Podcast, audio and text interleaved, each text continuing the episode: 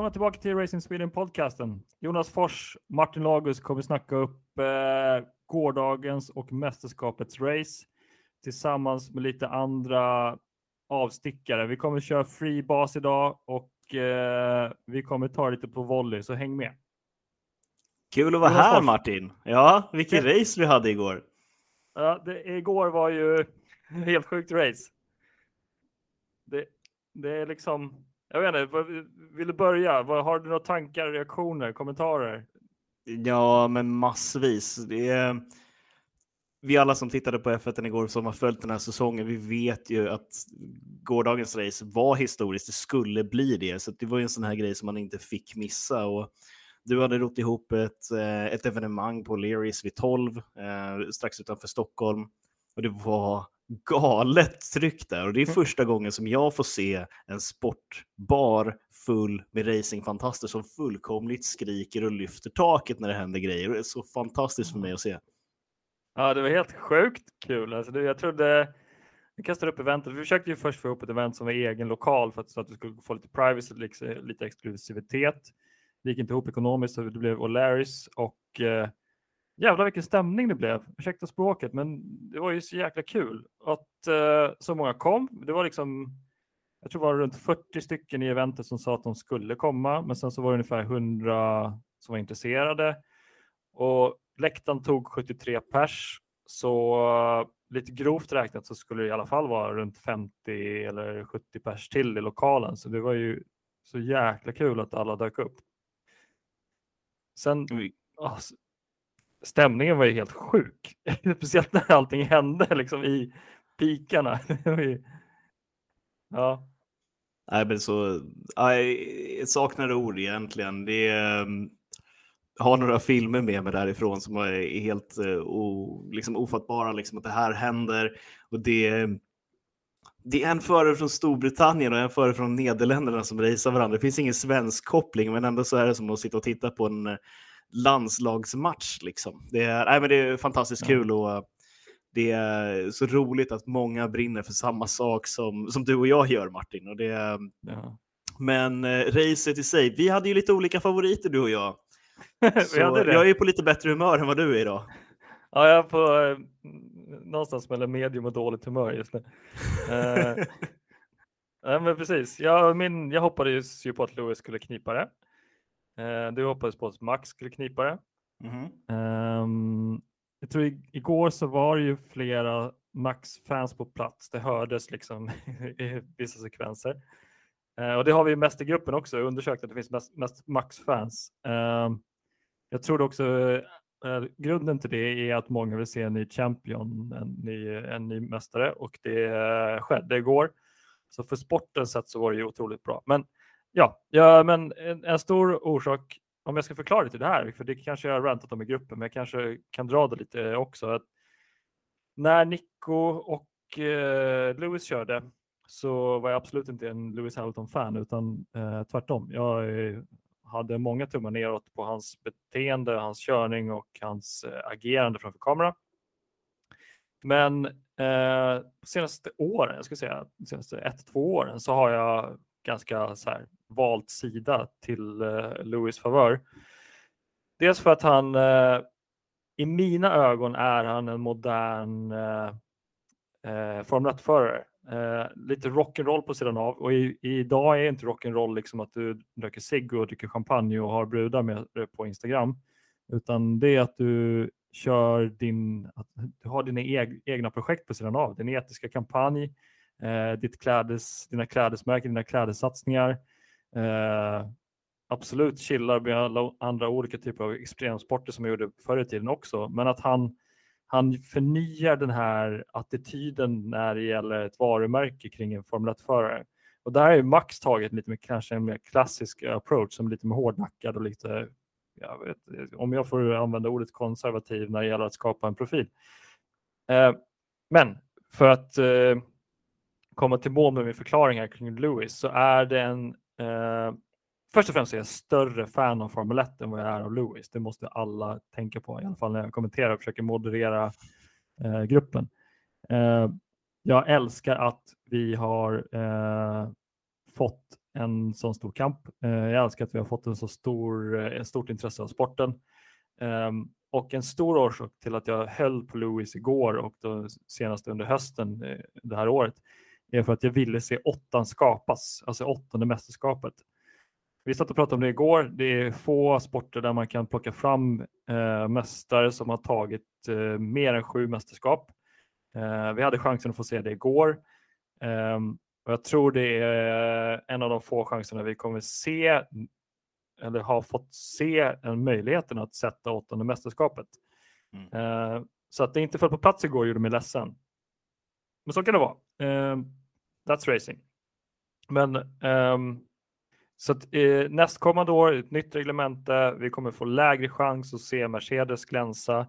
Eh, vi kommer antagligen ha någon annan som vinner Championshipet än Lewis. Jag vet inte, vi bara spekulerar. Men eh, det är en stor orsak, orsak, till att jag verkligen skrek på Lewis igår. eh, så end of rant från min sida. hur, hur går dina tankar kring Max? Hur förklarar din, din supporter bakgrund? Min bakgrund till Max, vi har varit på samma tävlingar. När han eh, körde juniorklasserna i karting körde jag seniorklasserna och sådana där saker. Så vi har ju sett managementet runt honom och den tidiga talangen som han har haft, men så många timmar han har haft bakom ratten som ung, eh, som eh, väldigt, väldigt få andra kartingjuniorer hade. Ehm, det är också det som har byggt fenomenet Max Verstappen. Det är dels många timmar och just det här även när man tittar honom, sprang på honom liksom i depån, tittar med ögonen där, det är laserfokus. Det är en tävlingsmänniska, det är vinna eller försvinna. Liksom. Det, det, är bara det som spelar roll för honom. Och det är, det är det som gör honom så otroligt fascinerande. Det här är en hardcore vinnare du pratar med. Det är, eh, eller pratar om snarare. Jag tror inte att det är så många som faktiskt får chansen att prata med honom just nu. Um, och um, på det sättet så är det ju Um, ganska enkelt att falla för, uh, för att vara fan av Max Verstappen. Jag tror att det är en av grejerna som har gjort honom uh, populär. Men sen har ju han i ryggen alla Red Bull-fans som han, han påminner ju väldigt mycket om en ung Sebastian Vettel på det sättet att uh, mm.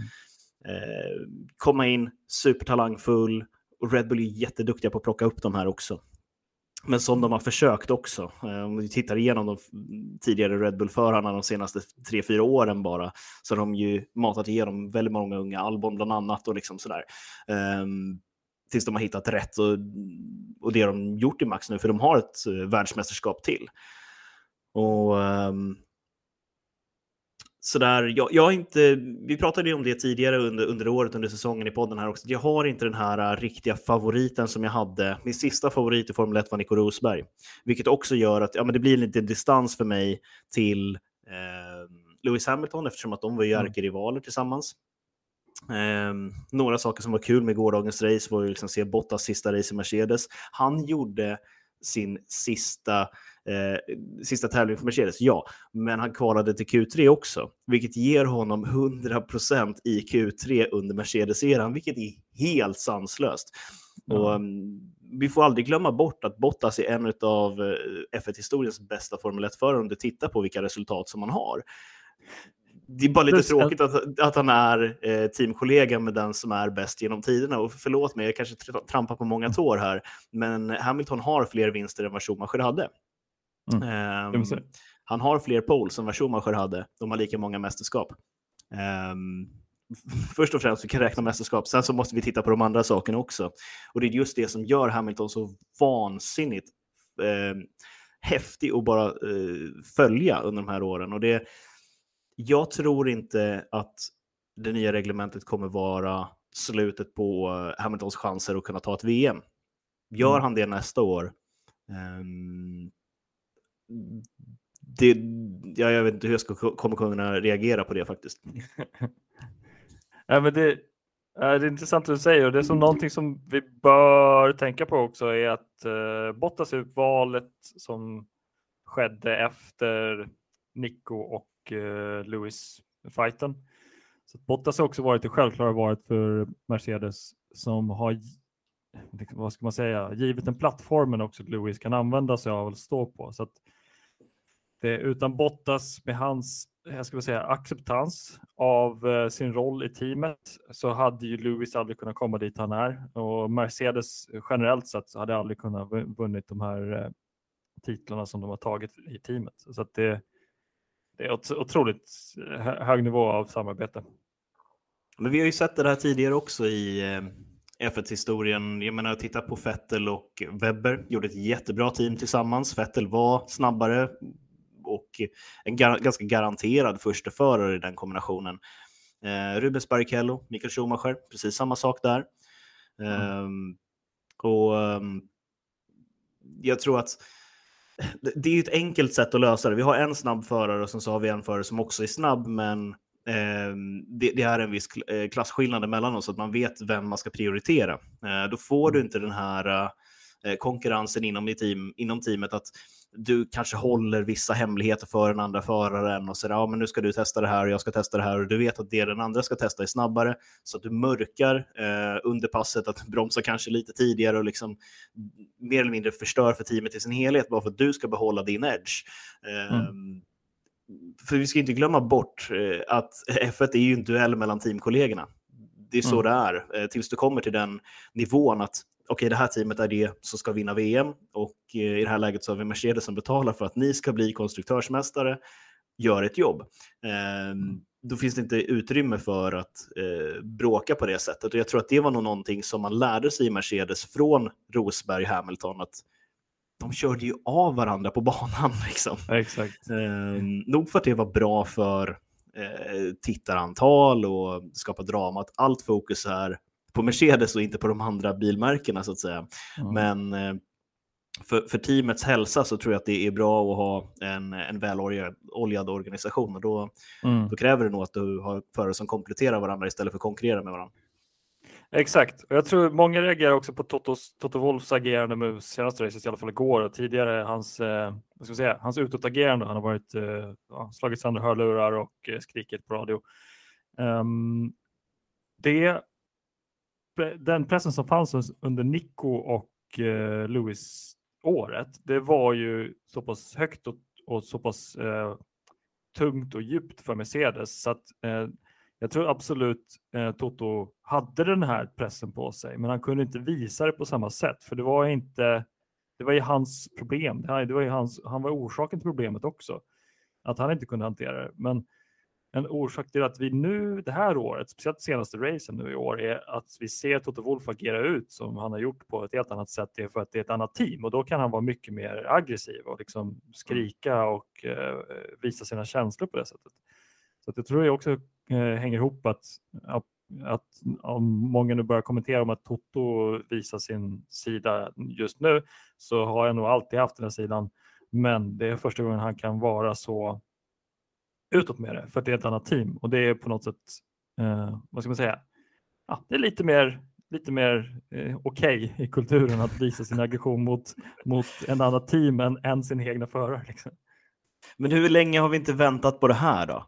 Alltså det är, ja. Mercedes har ju utåt sett varit så välpolerat och fin fasad och sådana saker. Så jag tror att många där ute som följt Drive to Survive och liksom är lite mer av de här nytillkomna fansen som inte följt motorsporten över längre tid eh, har sett Mercedes som ja, men att det är ett ganska tråkigt team och det är ett väloljat maskineri, vilket det i och för sig är. Men oh ja Um, och, och, just det här när man, när man har eh, en processstyrd organisation, att det är steg ett, steg två, steg tre och man levererar och mm. levererar och levererar. Eh, vart är passionen någonstans? Äntligen Precis. Visas det i, i kamerorna. Här får vi se en Toto Wolff som är fullkomligt vansinnig när han förlorar. Och Exakt. det förklarar ju varför Mercedes har åtta konstruktörsmästerskap i rad. Och jag tror mycket att vi, de nya fansen idag som har koll på Drive to Survive hoppar in och tänker att fasen vi måste ha en ny Championship för att de gamla, ursäkta ordet, ruttna Mercedes har bara eh, liksom grottat ner sig och byggt en infrastruktur där som vi måste bryta. Låt Max bryta alltihopa.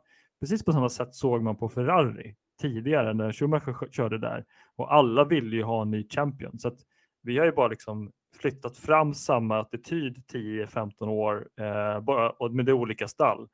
Um, så att vi som kanske har följt med Mercedes hela vägen från start uh, tycker fortfarande att Mercedes är de nya, de nya som fightas liksom. Och, och liksom de, the new, new kids on the block. Medan man också kan tänka sig att uh, Vettel med Red Bull, det var ju också, om man började titta på den tiden så ansåg man ju mm. att Red Bull var de som skulle bort. Liksom. Ja. De tog fyra stycken raka mästerskapstitlar. Man ansåg att Vettel bara ska bort därifrån för han är så tråkig att titta på, han bara vinner hela tiden.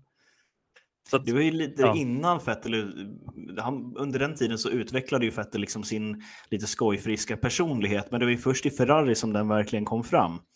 Ja. Eh, det var många som tyckte att ja, men det här är en eh, ung liten skitunge som kör ifrån allihopa och de vann väldigt, väldigt mycket.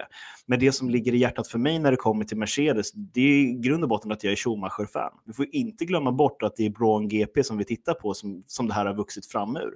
Ross Braun, Schumacher byggde fundamentet till eh, det som är Mercedes GP idag.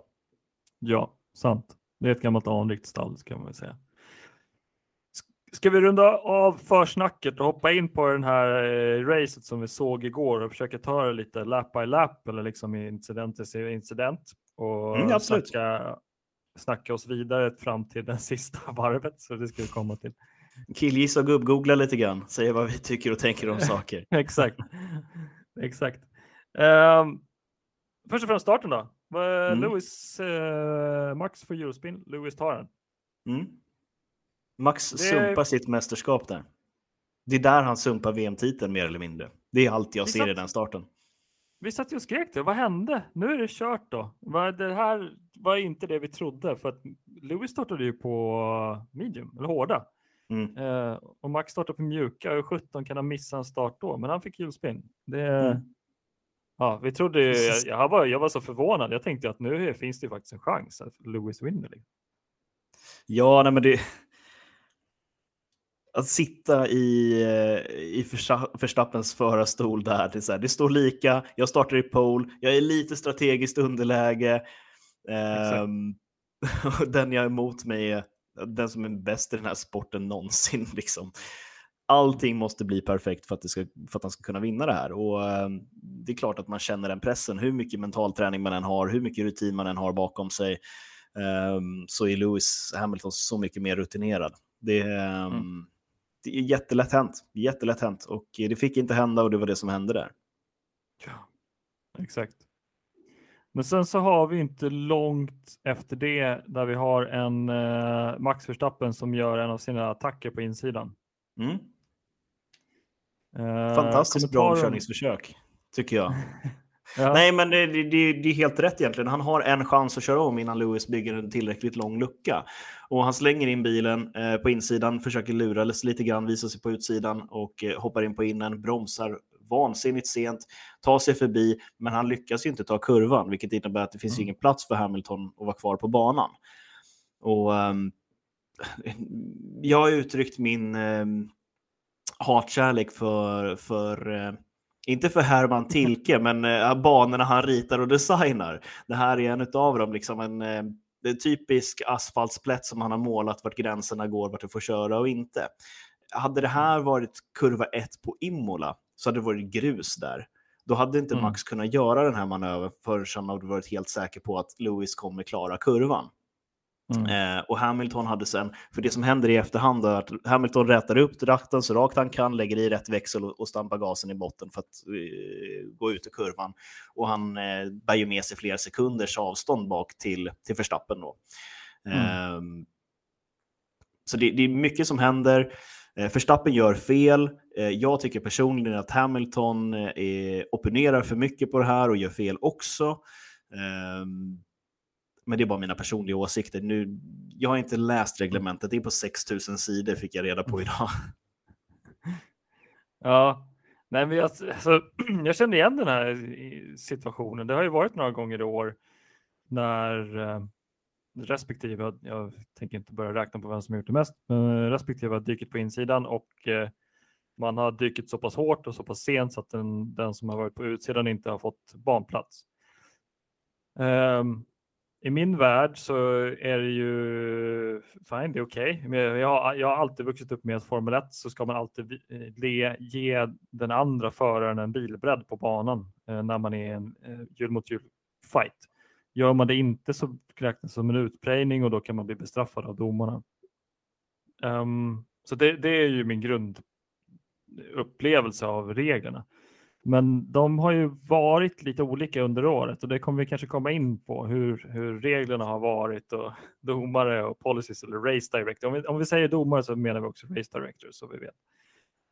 Uh, så att det, i, det, i det här fallet så när jag såg det så tänkte jag om ja, det är ju precis som de har gjort hela tiden i år. Jag antar att uh, Lewis kommer få platsen tillbaka släppt eftersom det inte fanns någon bilbredd på, in, på utsidan där Max körde. Så att, ja, det skreks lite, men sen så gick vi vidare, känns som. Ja, rätta mig om jag har fel, men för den här situationen, om vi tittar på, racet som var innan eh, i Saudi, deras kurva 1 där, eh, som jag också är väldigt skeptisk till designen mm. på, eh, och även utfallet. Um, så i liknande situationer så där, där kändes det som vi ska se om jag kommer ihåg rätt nu. Eh, Hamilton gav inte plats till Fette, nej förlåt, till, till Verstappen. Verstappen kapar banan och får bestraffning för att han kapade banan, precis som Hamilton gjorde i finalen. Eh, men efter det så eh, insåg då Verstappen att okej, okay, det är så här man dömer det här racet och så gjorde han några vågade omkörningar på precis samma sätt och exploaterade liksom det här sättet de hade valt att döma på. Men det jag känner att jag känner inte igen sättet man dömde Saudi på eh, i, eh, i finalen i Abu Dhabi. Eh, mm. Det förvirrar mig lite grann, eh, mm. både som eh, amatör F1-journalist som vi är här i den här podden, mm. men, eh, men även som racerförare. Liksom. Mm ska man varje förarsammanträde, okej, okay, hur gör vi med den här regeln? Hur tänkte ni tolka det den här helgen? Liksom? Det är ju samma människor som sitter i, i, vad heter det, i domarkåren. Liksom. Mm. Eh, det blir jättesvårt. Och, ehm, för, för det här är, vi pratar om en regel nu. Det är en regel ja. av alla de här som finns. Eh, och det finns massvis som man bara, men då kanske vi kan göra sån här, typ så här, om det blir mm. säkerhetsbil så ska vi göra så här. Det kommer vi också till alldeles strax. Men ja. förstår du vad jag menar Martin? Jag förstår 100% vad du menar. Så som jag, om jag har fattat saken rätt så finns det också vissa domare som man har olika varje race. Alltså, det kanske inte är samma människor som sitter där varje race. Men det är, ska ju vara samma kompetenser som är med i samma race. Så att vi ska ju inte behöva utsättas för situationen att saker tolkas olika ur regelboken. För då är ju kompetensen olika hos domarna och då är det ju, då är det ju en tolk en, tolk, en principiell regelbok som vi har där man får ha tolkningsutrymmen. Och tolkningsutrymmen är alltid subjektiva och därför kommer vi aldrig ha ett objektivt sportsligt race utan det kommer bli en subje, ett subjektivt bedömningssport och då kan man börja titta på konst istället om man tycker om subjektiva saker. Eh, så att i mitt perspektiv så ska en regelbok vara stringent. Den ska inte kunna tolkas i, helst inte kunna tolkas. Eh, det ska inte vara en principiell regelbok utan det ska vara en eh, sammanfattning om hur situationen ska avgöras. Eh, därtill så finns det extremt lite grafiska ritningar eh, i regelboken mig veterligen. Jag har ju tittat en del i den och det finns jättelite eh, eh, i min upplevelse, grafiska liksom, ritningar. Hur, hur, hur ska en omkörning köras? Få, mm. hur, mycket är, hur mycket är en, hur mycket är, eh, hur mycket är en bilbädd? Var mm. är en bakomvarande bil? Var har, var när har bakomvarande bil kört om? Är det när han har eh, över 50 procent av sin bil upp i mm. eh, samma hälften av fram, framförvarande bil? Så det finns många saker som jag tycker är lite luddiga. Eh, och det gör ju att vi fans tyvärr drabbas. Eh, vi vet ju inte riktigt hur saker kommer ske.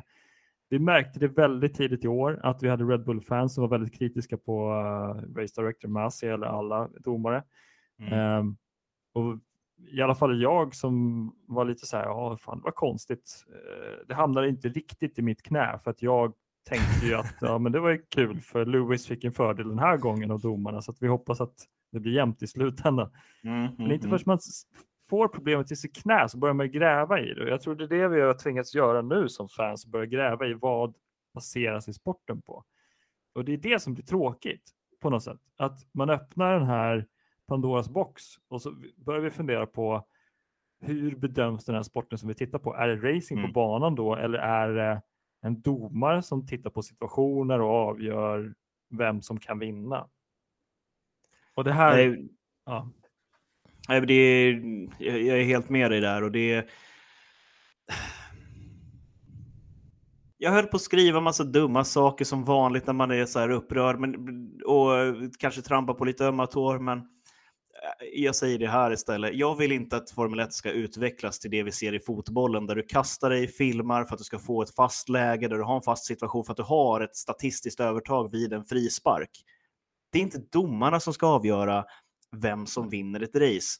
Och det finns så otroligt många tysta regler som man eh, vid sidan av banan kommer överens om. Regel, regelverket säger det här och det här, men vi kommer överens med Mm. varandra att vi, håller, vi kapar inte curbsen så här mycket i den här kurvan eh, och så, så håller vi oss till det. Och är det någon som inte gör det, ja men då kan man köra fult mot den på banan nästa gång för att den följer inte vad vi har kommit överens om. Eh, det finns alltid luckor i regelverk, det finns alltid öppningar i dem och det är någonting som jag avskyr i våran sport, det är när man försöker avgöra ett mästerskap i domartornet. Det är inte där det ska avgöras. Det ska finnas Exakt. ett fundament för oss att kunna utföra sporten så att den som kommer först i mål är också den som vinner racet. Ehm, och, och det här är också, därför är det också viktigt med att ha eh, domare live, så att säga, som, som skickar ut, ah, men du får en drive-through för den här, stop and go 20 sekunder, eh, för du har brutit mot den här och den här och den här regeln, så att säga. Ehm, släpp tillbaka den här platsen för du tjänade den otillgängligt. Liksom. Ehm, och, och sen så kommer ju också den här definitionen. Vad då, vad är släppa tillbaka platsen? Ja, men ska jag Mm. ge personen, en, den andra föraren då, en, eh, en chans att köra om? Ska jag släppa av på gasen så att jag tappar 4-5 bil, billängder på den också? Ehm, det är ju det där som blir så, så knepigt med eh, just bestraffningar. Men, men det jag aldrig tänker lämna det är att racing ska avgöras på banan. Först till den rutiga flaggan, det är den som vinner. Ehm, och, och sen är det egentligen, det, det är dels upp till regelverket, men det är också faktiskt upp till förarna och teamen att se till att ja, men, vi kanske inte ska lämna en protest på det här för att det är en petitessak. Det är osportsligt att lämna prote- protester på vissa saker. Men sen så under hela den här säsongen så börjar jag bli väldigt förvirrad på eh, vad Formel 1 är, till exempel situationen på Monza där det delades ut bestraffningar. Det tycker jag var jättekonstigt gjort överhuvudtaget för att i min mening så är det en racing incident. Det är svårt att ta en kurva i närmare 300 km i timmen. Inte för kurva 1 i och för sig, men du, du går ju från den farten när du ska bromsa in och ta kurvan så att säga. Och, och sen även då när vi får sitta och titta på ett race på Saudi till exempel där bilarna tränger av varandra av banan för att ja, men det är tillåtet enligt reglementet. Eh, F1 förtjänar bättre än så. Det tycker jag, Ja, alltså som alltså- sport. Det är, det är mer digniteten sådär. Det är ju toppet på isberget vi snackar om. F1 är ju liksom the pinnacle of sports och då ska det inte finnas den här osäkerheten, varken för oss fans, för teamen, för förarna eller för någon. Ehm, vi kanske ska hoppa in på incidenten och förklara kring hur, hur vi, hur, vad som hände då eh, lite, och lite upp till incidenten. Eh, Du tänker på den i, i slutändan där när det kastades ut en säkerhetsbil och, och sådär, eller? Exakt, precis. Mm. Ska vi snacka upp till den situationen? För vi skulle kunna, eh, lite för att eh, eh, berätta hur, hur det här skedde eller vad som hände lite innan det och vad som skedde. Jo, eh, Lewis Hamilton eh, lyckas i alla fall köra sitt race och han eh, stannar kvar på hårda och kör de hårda eh, däcken hela vägen, eh, visar sig.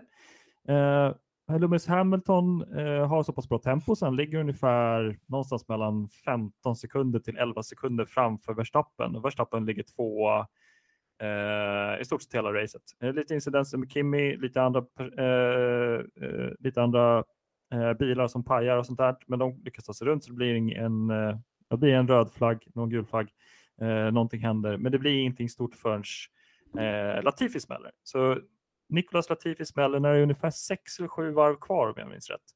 I alla fall, det var en, en, ett visst antal varv så Nicolas Latifi smäller.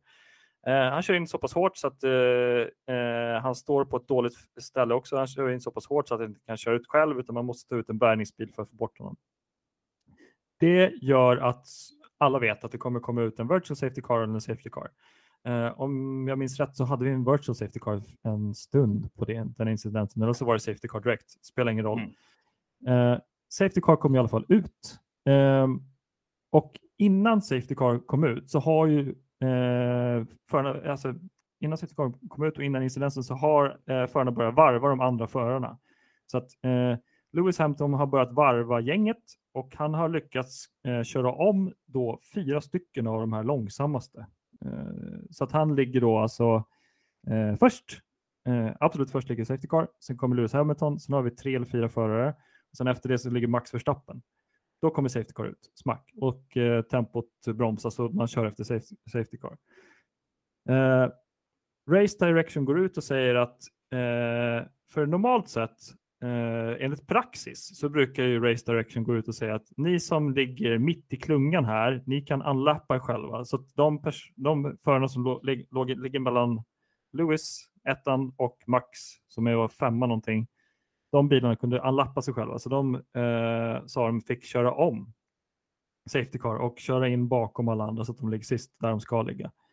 Men mitt i det här beslutet när de här förarna har kört om så går Race Direction ut och ändrar sig och säger att eh, um, för nej, förlåt, först säger man att man inte får köra om, att man ska ligga där man ligger. Men sen så går Race Direction ut och ändrar sig och säger jo, ni får visst köra om. Eh, och det gör att eh, Max Verstappen hamnar precis bakom Lewis Hamilton och behöver där, därmed inte göra de här omkörningarna i race pace som Lewis Hamilton har gjort i race pace. Så att Max Verstappen får kan man säga gratis uppkörning så att han lägger precis bakom eh, Lewis Hamilton.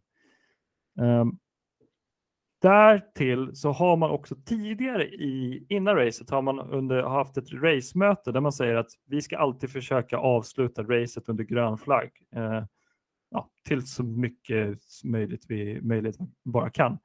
Det tog Michael Masi väldigt hårt fasta på. Så att när eh, Lewis Hamilton ligger etta bakom race, eh, Safety Car så ligger Max Verstappen två bakom Safety Car och de ligger ju fightas liksom med centimeter eh, precis bredvid varandra. Och då släpper Michael Masi Safety Car, vilket gör att eh, ja, Max Verstappen i det här skedet har hunnit få, få på ett bättre däck, däck, ett par bättre däck. Så att han har ju mjuka däck och Lewis Hamilton blir med sin 44, gamla, 44 varv gamla hard.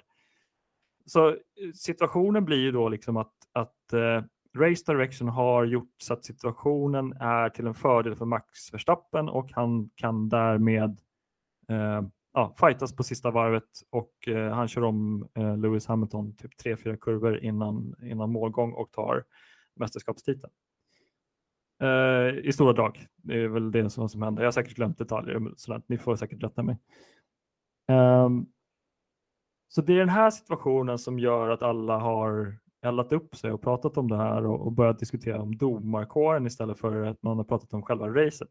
Mm. Uh, självklart överklagades det här av Mercedes för de ansåg att man har uh, brutit en eller två stycken sport, sportregler. Um, en regel som stipulerar att uh, uh, any, det finns i regeln, om jag, om jag minns alltihopa rätt, så finns det i regeln skrivet att any cars uh, may unlap om race direction går ut och säger att you may unlap yourself. Yes. Så står det också i en annan del av regeln, på en annan, annan, annan sek sektion, att om race direction går ut och säger att you ni ska inte unlappa er själva för att det är osäkert, då kan, det också, då kan de också gå ut och säga det. Så att regeln eller de två reglerna kan användas av Race Direction så som man känner att man själv vill för att hålla eh, racet safe. Det vill säga hålla alla på kant, rör er inte eller okej, okay, kör om varandra så att ni kan hamna rätt i rätt ordning eh, på grund av säkerheten. Michael Masi fick då ehm, eh, eh, vad ska man säga, situationen framför sig att nu är faktiskt eh, Nicolas Latifis bil borta och vi kan släppa upp fältet. Och då gör han det eh, med den så att säga helt ändrade situationen att Max Verstappen ligger med nya däck precis bakom, bakom Lewis. Eh, I min värld så har då Max Verstappen haft en väldigt tur. Dels för att det tajmades så pass in på sista metrarna att eh, Race Direction faktiskt kunde ta bort Safety Car. Och samtidigt så har de använt och tolkat reglerna på ett sätt som man mig veterligen aldrig har gjort förut under ett race. Att man låter eh, typ fyra av sju bilar försvinna så att ettan och tvåan kan racea. För det var ju fem stycken bilar kvar som inte mm. fick anlappa sig själva. Så att Race Direction gick ut och plockade bort den här, det här hotet som fanns mellan Lewis och Max. Indirekt så vart det ju så. Och därför var det ju Race Direction som, som vad ska man säga, ändrade race-situationen på banan. Ja, nu har jag räntat klart. Jag har en kommentar, vill hoppa ja, in. Det, det där är, du beskriver situationen ganska bra i, i liksom, eh, återberätta vad som faktiskt hände. Och eh, det Race Director Race Control följde inte reglementet. Det går inte att försvara. Det är jättesvårt att försvara det, men det är Race Director som bestämmer allting på banan på plats. Um, och det är, det är det här som det är här det blir problematiskt. Um, alla kan göra fel på jobbet uh, och uh, kan väl säga det att under den här säsongen så har ju radiokommunikationen med domartornet gått varmare än vad jag har varit med om på väldigt, väldigt många F1-säsonger. Mm. Eh, att man pratar om att försöka påverka situationer och, och sådär. Eh, när man har en eh, assignerad person som är sakkunnig på reglementet som kontaktar och pratar med domarkåren. Eh, vilket i och för sig man måste göra om man lägger ner flera miljarder på att driva ett F1-team. Eh, så inte några konstigheter med det. Så, men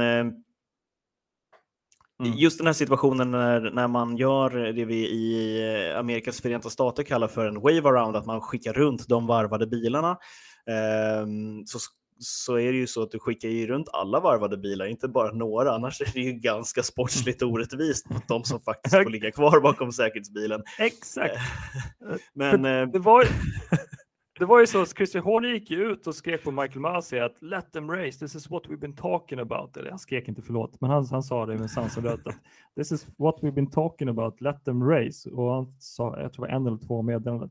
Så Michael Masi som är en vanlig person, det är klart han blir påverkad av det här, så tittar han på vad mm. kan han göra, för det är faktiskt det vi har sagt. Jo, han har använt en regel som just nu säger att de inte ska köra om, de ska hålla sig där och det är massa bilar mellan Max och Lewis. Okej. Okay. Mm. Eh, och sen så kommer han på att ja, men fan, det är nu kan vi ju faktiskt skapa en, en race-situation i sista varven. Så han använder en annan regel för att släppa förbi de här och liksom skapa då en race-situation. Och det är då Toto Wolf går ut på radion, så båda teamcheferna har ju skrikit på honom, men mm. Toto skrek mer. Och så, han skrek ju Mickey, Mickey, what, what, ja, han skrek någonting väldigt högt. Och, så att båda teamcheferna har ju påverkats av Michael Masi och Mike, ju ja, alla påverkat varandra fram och tillbaka. Mm.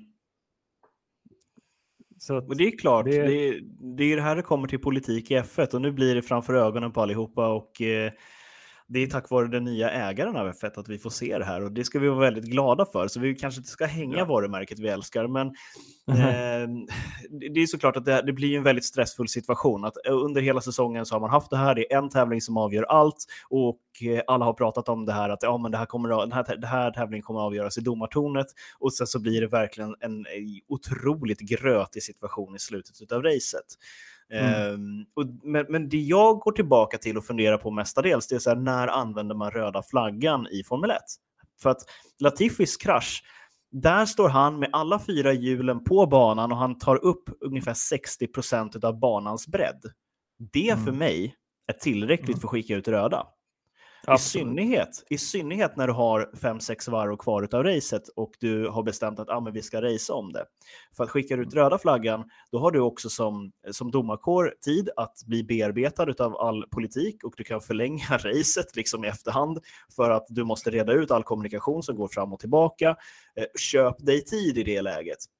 Mm. Eh, det hade varit eh, min go-to, mer eller mindre. Ja. Det finns inte ett tv-bolag i världen som skulle byta för att nej, men nu är tiden slut här eh, när man har en historisk F1-final framför nej, sig. Precis. Eh, så det, eh,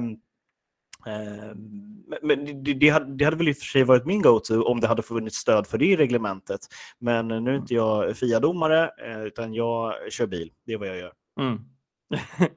nej, jag kan bara tycka som en tycka, tyckare. Jag, jag, jag kan faktiskt ha åsikter om Masi. Det kan jag ha. Jag får ha det. Och jag tycker faktiskt att han ska vara så pass kompetent. Jag har försökt kolla på hans kompetens efter det såklart. Det var inte speciellt långt i mina ögon. Men Hur många race har han vunnit? Nej, jag tycker att det är, det är, en totalt relevant fråga. Alltså det är så här, ja, ja. Eh, titta på, på domarkårerna i Nascar, titta på domarkårerna i, i Indycar. Mm. Du kommer hitta gamla proffs där. Och det finns en ja, anledning precis. till det. Ja, exakt. Nej, men veterligen så har, så har han inte uh, kört. han har dömt formel i någon form och uh, annan typ av racing, men hans hans historia i F1 kom ju kom in när eh, Charlie Whiting dog. Han dog mm. Charlie dog i våras som jag minns rätt. Så yes. hans erfarenhet är extremt tunn jämfört med vad man bör kräva i speciellt ett sånt här år. Men i alla fall. Um, nu ska vi se. Massi har, eh, har inte haft den kompetensen som jag tycker man ska begära i det här läget. Um, för jag, jag, jag, anser att han ska ha sån kompetens att han tänker på rödflaggan i den här situationen. Jag vet att det är en nackdel för, eh, för en förare, för, mer eller mindre, men det hade i mitt tycke varit den minsta nackdelen för båda två. Och vi hade faktiskt fått se en fair racing de sista varven. Och Jag mm. tycker faktiskt det är fair att Max Verstappen ska ligga två då. För att han har inte kommit närmare än typ 11 sekunder de senaste 20 varven på Hamilton. Så Hamilton, mm. det kom, jag tror vi kommer sammanfatta det här också. Jag gör lite, jag gör lite jinx på det här. Men eh, Hamilton var mer värd att vinna racet. Det var det som i alla fall jag pratade om igår. Eh, men Max Verstappen är likvärdig mästerskapstiteltagare. Anyways, eh, så att i min värld så hade det varit mer fair att bett alla gå in på röda. Nu kör vi sista 6-5 varven på röda. Ni får racea precis som det är och det är ja, sorry, men det här händer på grund av Latifi. Så, är det. så att ja, nej, det hade i mitt tycke varit bättre med en röd flagga. Vi ska inte kanske ehm, vara hårda mot Latifi heller, för han för ge lite bakgrund, han var i en kamp med eh, Mick Schumacher, det var kontakt mellan bilarna och eh, tittar man på repriser så ser det ut som, i alla fall i mina ögon, att det är lite väl mycket kambervinkel på vänster bakhjul, så allting var nog inte riktigt helt efter den kontakten som de gjorde och därför satt han i muren.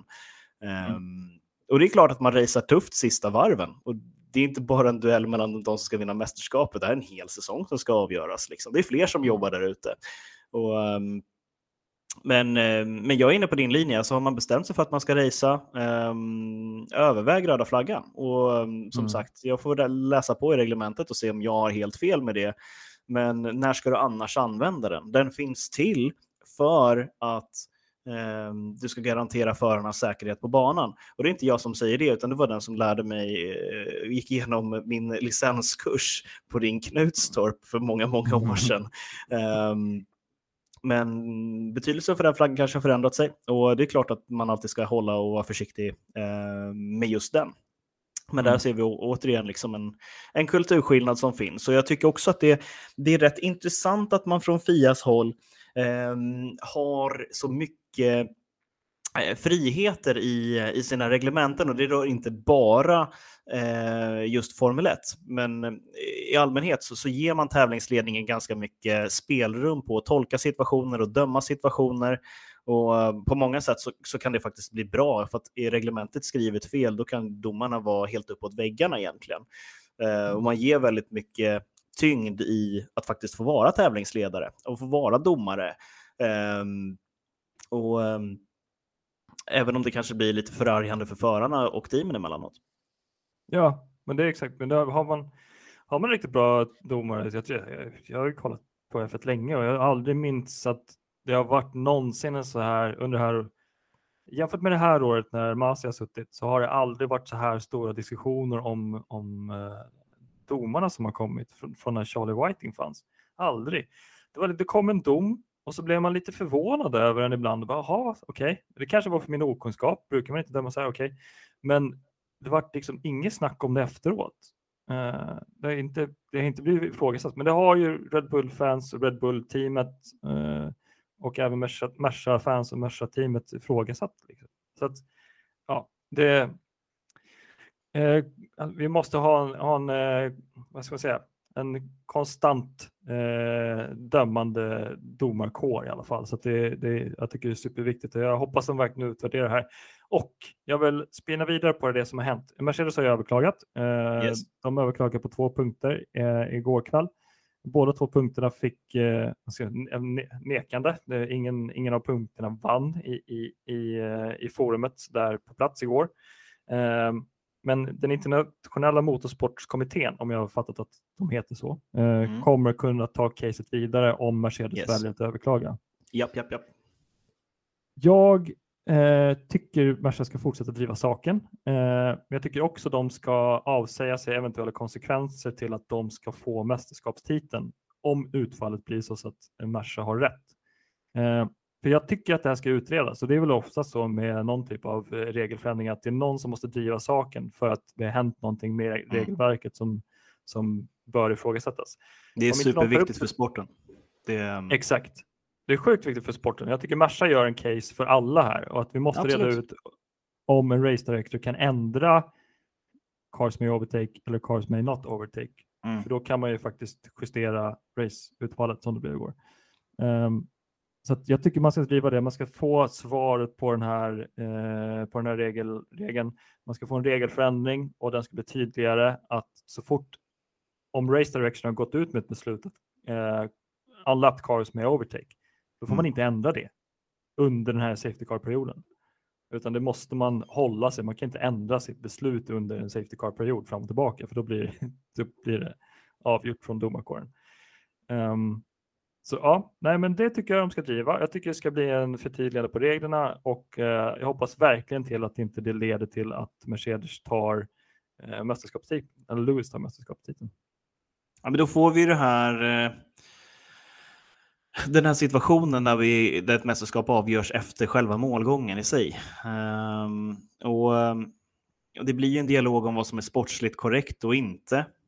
Uh, och det är klart att vi måste driva den konversationen också och se så här står det i reglerna. Har reglerna efterföljts? Nej, men eh, och när de inte har gjort det, då måste man eh, titta på dem. Men för att gå tillbaka till liksom racet i sin helhet så mm. Jag hävdar ju att det var ingen som, som vart världsmästare i helgen, utan det är ju bara resultatet av hela säsongen.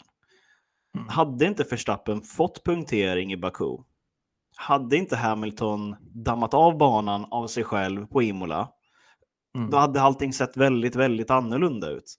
Och det här seriesystemet är uppbyggt på det här sättet att eh, du kan vinna ett mästerskap innan det är, det är klart. Du lägger ihop poängen över hela säsongen. Nu har vi fått någon form av slutspelsscenario här, vilket jag tycker är helt fantastiskt. Mm. Att du måste leverera precis just här, precis just ikväll, precis när det gäller.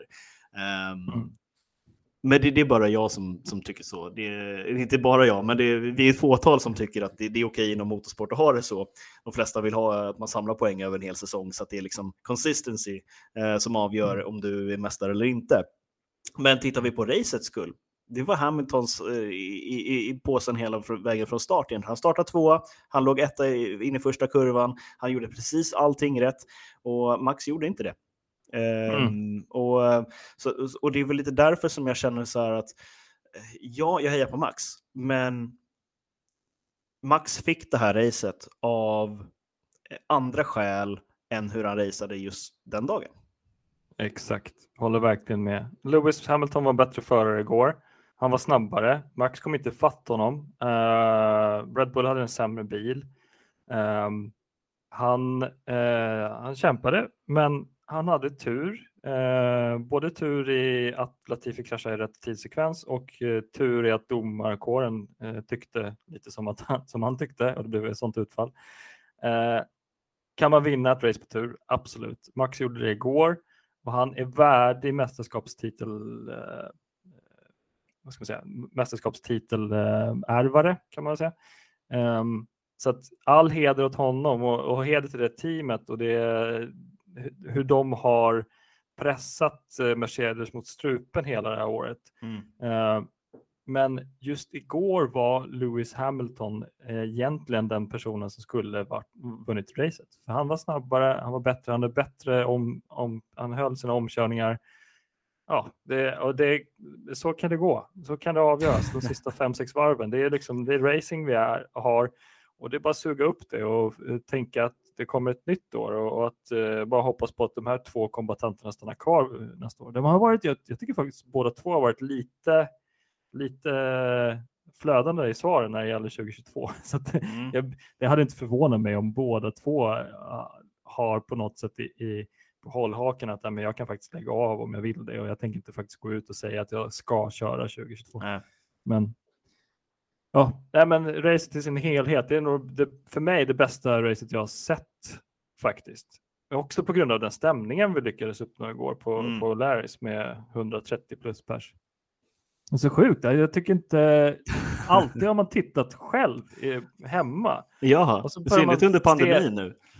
Exakt, och så börjar man se folk och så börjar man se folk som skriker lika mycket som en själv när man sitter hemma. Och, och det var ju så, det var ju så konstigt, konstigt och så här. Det var nästan som att man kom till sina alkoholistvänner och bara ja, hej, jag är också, hej, jag heter Martin, jag kollar också på Formel 1. så man, ja, men det var ju sjuk igenkänningsfaktor. Det var ju så jäkla kul att höra taket lyftas och de på Larry sa att vi var väl varmt välkomna tillbaka nästa år och, och eh, de tyckte vi hade skött oss. Äh, så hela stämningen, hela racet var ju så här, eh, någonting som man verkligen kommer tänka på eh, många år framöver. Ja, nej, men verkligen. Verkligen, alltså det, det, var ett historiskt race och eh, vi var några av de lyckliga som fick uppleva det på ett bra ställe. Det var några som var faktiskt på plats på, um, på racet, en hel del svenskar där nere. Eh, och eh, mycket avundsjuka till dem, men jag hade en riktigt bra kväll igår också. Och det, men, men just det här att jag, jag, tror Sverige behöver det här också. Vi behöver ha fler eh, ansamlingar där vi, vi faktiskt visar eh, fler att F1 är coolt, motorsport är, är vårat intresse. Eh, läktarna står ju tomma på de nationella tävlingarna i Sverige på många ställen. Uh, mm. Vet inte riktigt hur tittarsiffrorna också där har varit nu under senaste året, så jag kanske inte ska tala allt för illa om det. Men uh, just det här när jag generellt sett har kommit in på O'Leary så bara, ja, men jag skulle vilja kolla på F1 eller jag skulle kolla på rallycross-VM. Det går jättebra för Kristoffersson just nu och då bara, nej, alltså det, det, är ingen som vill titta på det. Jag vill se Kristoffersson ta VM-guld. Jag, jag, vet inte, kan du sätta en av de här 60 tv-apparaterna på det alla fall? Det är inte vad jag vill bemötas med, för det har jag blivit bemött av på just O'Learys så otroligt många gånger och det ska de faktiskt roastas för. eh, när en enskild person som tycker att fotboll är roligare så att han ska ha det på alla tv-kanaler liksom. Mm. Eh, vi finns där ute, vi är ganska många och vi är ganska trevliga också, vi som är motorsportfans. Exakt. Jag tycker det märktes igår, man såg folk som man aldrig har träffat förut, bara tjena, tjena, läget kul att se er. Så att det var jäkligt kul med folk som tar på sig sina teamtröjor och alltihopa. Så det var ju, nej, men verkligen, vi, vi gör ju det här mycket för Sveriges racing, alltså Sveriges racingkultur. Alltså Facebookgruppen, mm. podcasten. Får se vad som händer under 2022, kanske blir fler medier, fler saker som händer. Uh, men vi gör det här för att racingkulturen ska kunna växa och den, den har ju varit lite upp och dalande uh, ner. Uh, Beror på. Jag, jag, tycker inte att, alltså, det, jag tycker att den har förflyttat sig. Eh, sen, sen, början av 2000-talet. För I början av 2000-talet var mycket touring car racing. Då var man på STCC och kollade på eh, e Ekström och, och den eh, generationen liksom komma fram. Um, och Idag så kanske det mer blir att man går och kollar på lite speedway någon gång, eh, kollar på, eh, åker upp till Höljes och tittar på VM där, åker till Svenska rallyt. Så det blir väldigt mycket mer olika och sen så följer man det hemma, hemmaifrån. Men det jag känner idag, jag har aldrig känt så många stockholmare vara fans av F1 eh, som de senaste fyra åren. Det, där tycker jag att man eh, har gjort det fantastiskt ifrån framförallt Netflix håll för att jag tror att det är därifrån det kommer. Ni har inte bara så, bestämt er för att köpa Viasat Motor och eh, titta på Janne Blomqvist. Um, det är inte Wirdheims fel. Sorry Björn, du gör ett jättebra jobb och jag har skrivit till honom så många gånger också. Um, mm. Men de här små förändringarna som har skett runt omkring.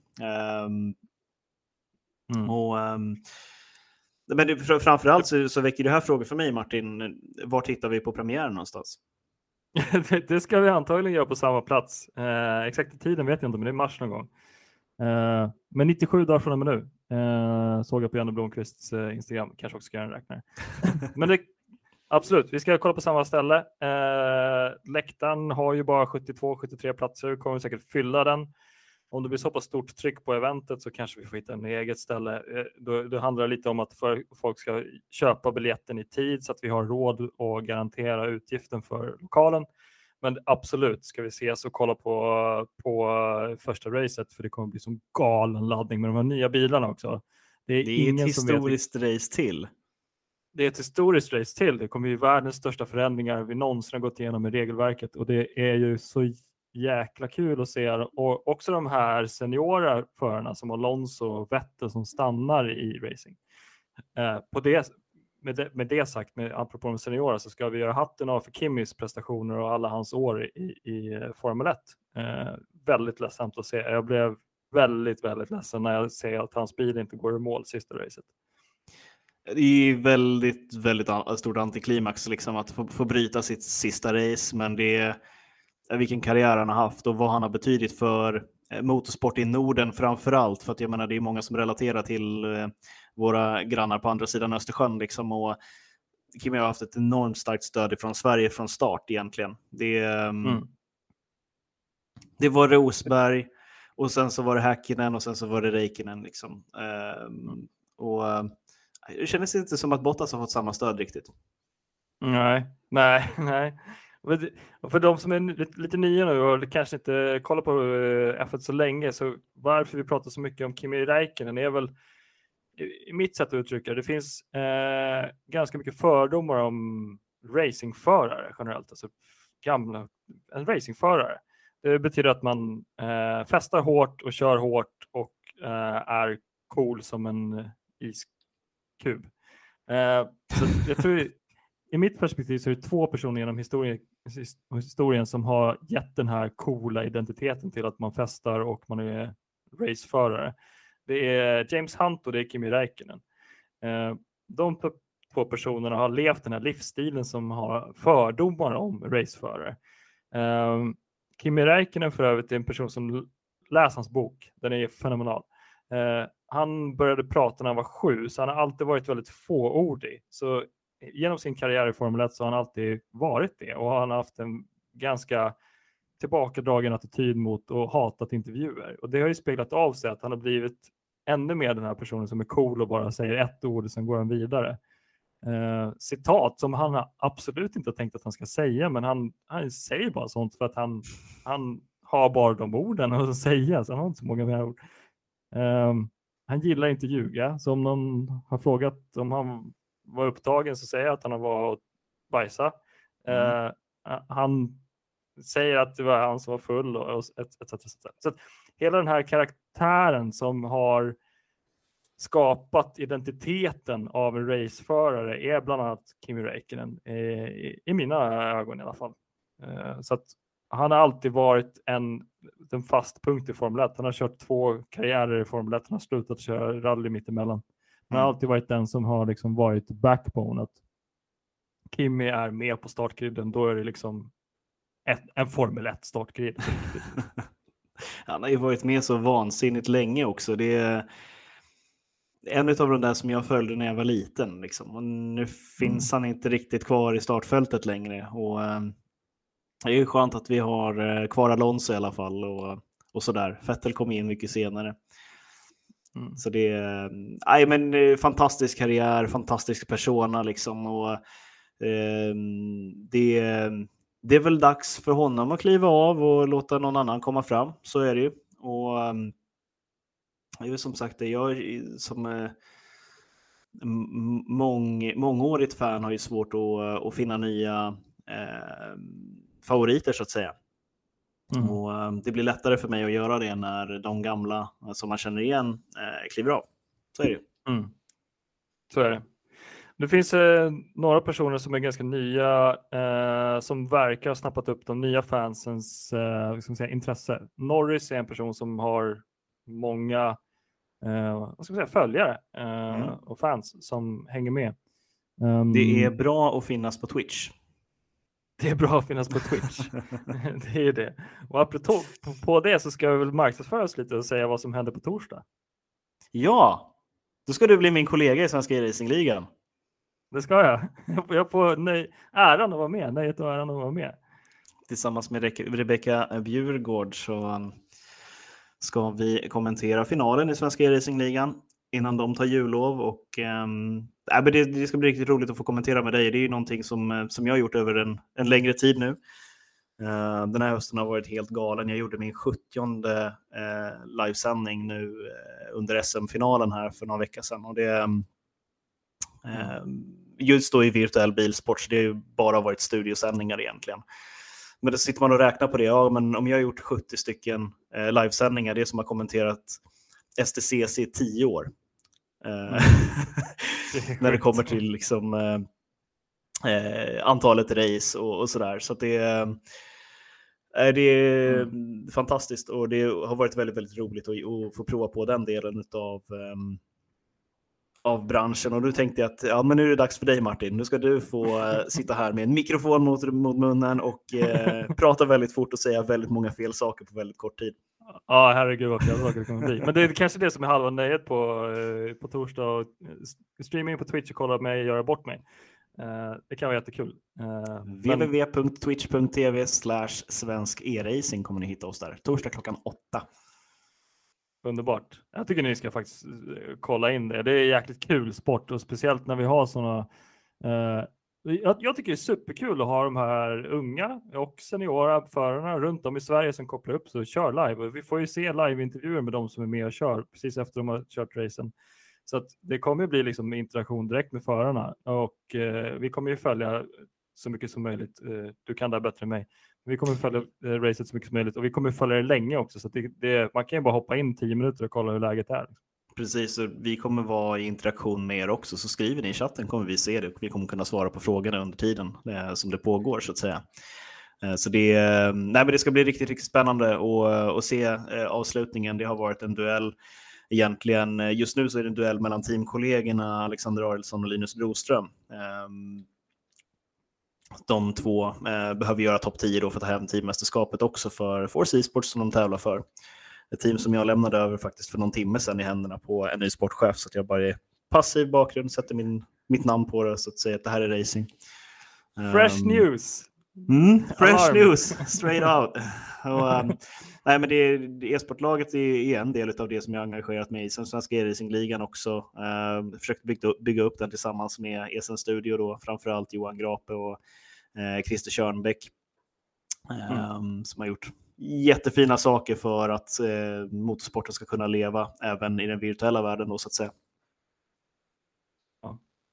Nej, men det är sjukt kul. Eh, svensk e-racing kommer vi köra på torsdag och mm. eh, eh, det är det som eh, man kan följa. Eftersom Formel 1 är slut nu så ska vi kanske nämna lite, lite saker som händer. Svensk e-racing Switch kommer köra torsdag varje vecka. Rätta mig om jag fel. Ja, det är final nu på torsdag, så det är det enda. Och sen så är det jullov och då ska vi väl alla ut och träffa den familjen som man får träffa eh, de här tiderna. Just det, juleglögg och julemys. Mm. Um, men sen innan vi har Formel 1 som kickar igång i mars så har vi faktiskt Dakar. Mm. Uh, Dakar kommer köras i januari enligt uh, rutin.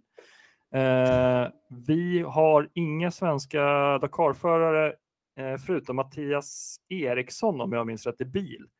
Det. Så det kommer absolut finnas en otroligt stor satsning att följa det. Så att, hur följer man det på Facebook då om man ska göra det? Eh, jo, den gruppen heter Rally Raid, R-A-I-D, Sweden.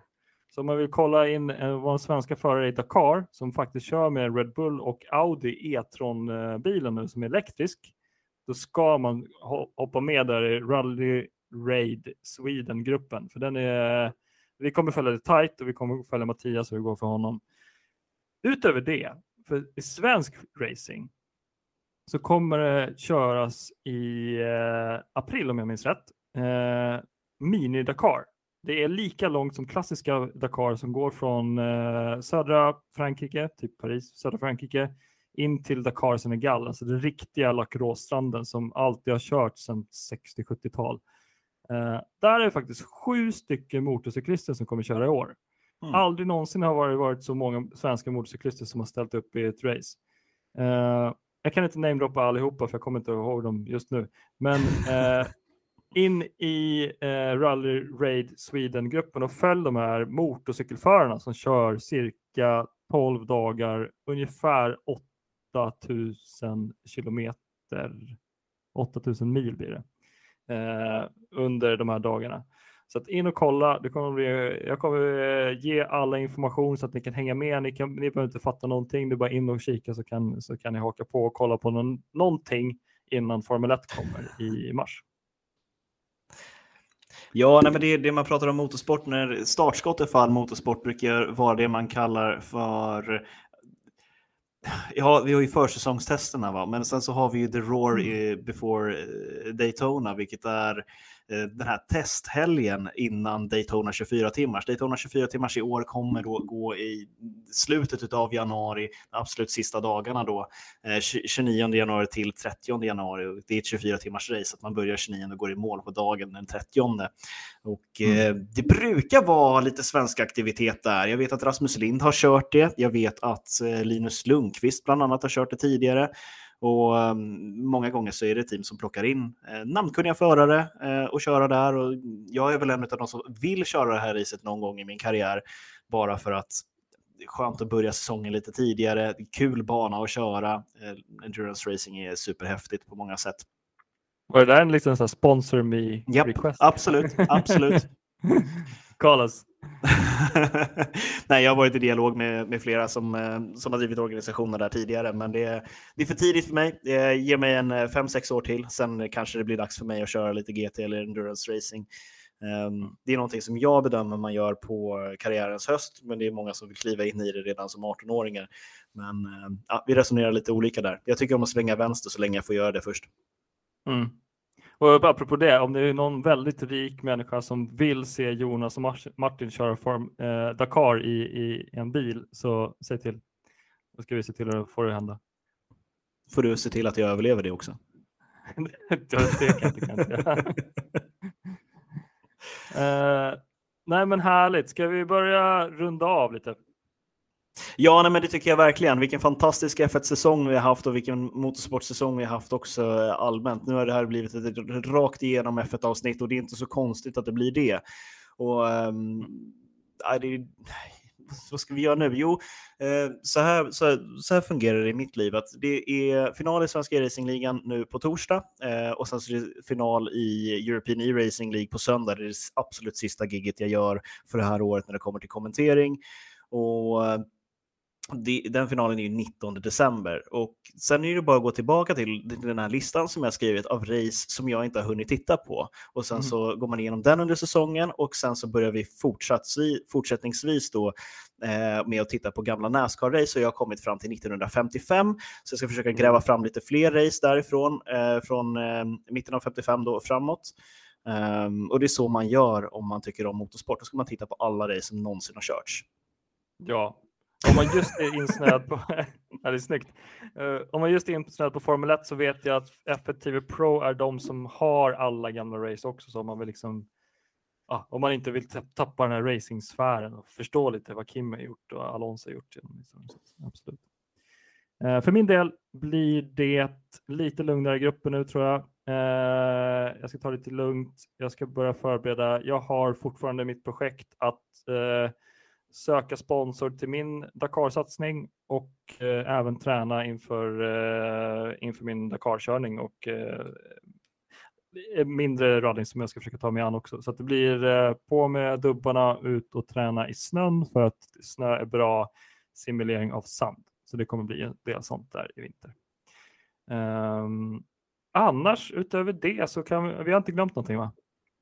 Nej, jag tycker inte att vi har gjort det. Eh, vi har pratat så mycket om så mycket annat. Jag tycker att vi skulle kunna sätta oss faktiskt under mellandagarna eller kanske någon gång i tidigt januari och prata om vad du har för dig faktiskt eh, på två hjul.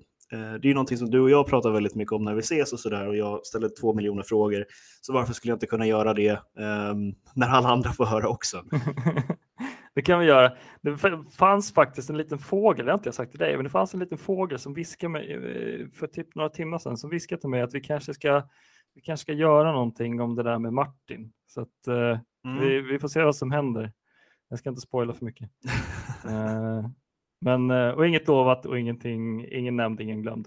Uh, men ska vi tänka på att det är den 13 december idag, önska glad Lucia och kanske också en tidig god jul. Ja, nej, men det tycker jag verkligen. Tack så mycket för att ni har lyssnat ikväll och på återseende. Tack så mycket. Vi ses online eller hörs. Ha det gött.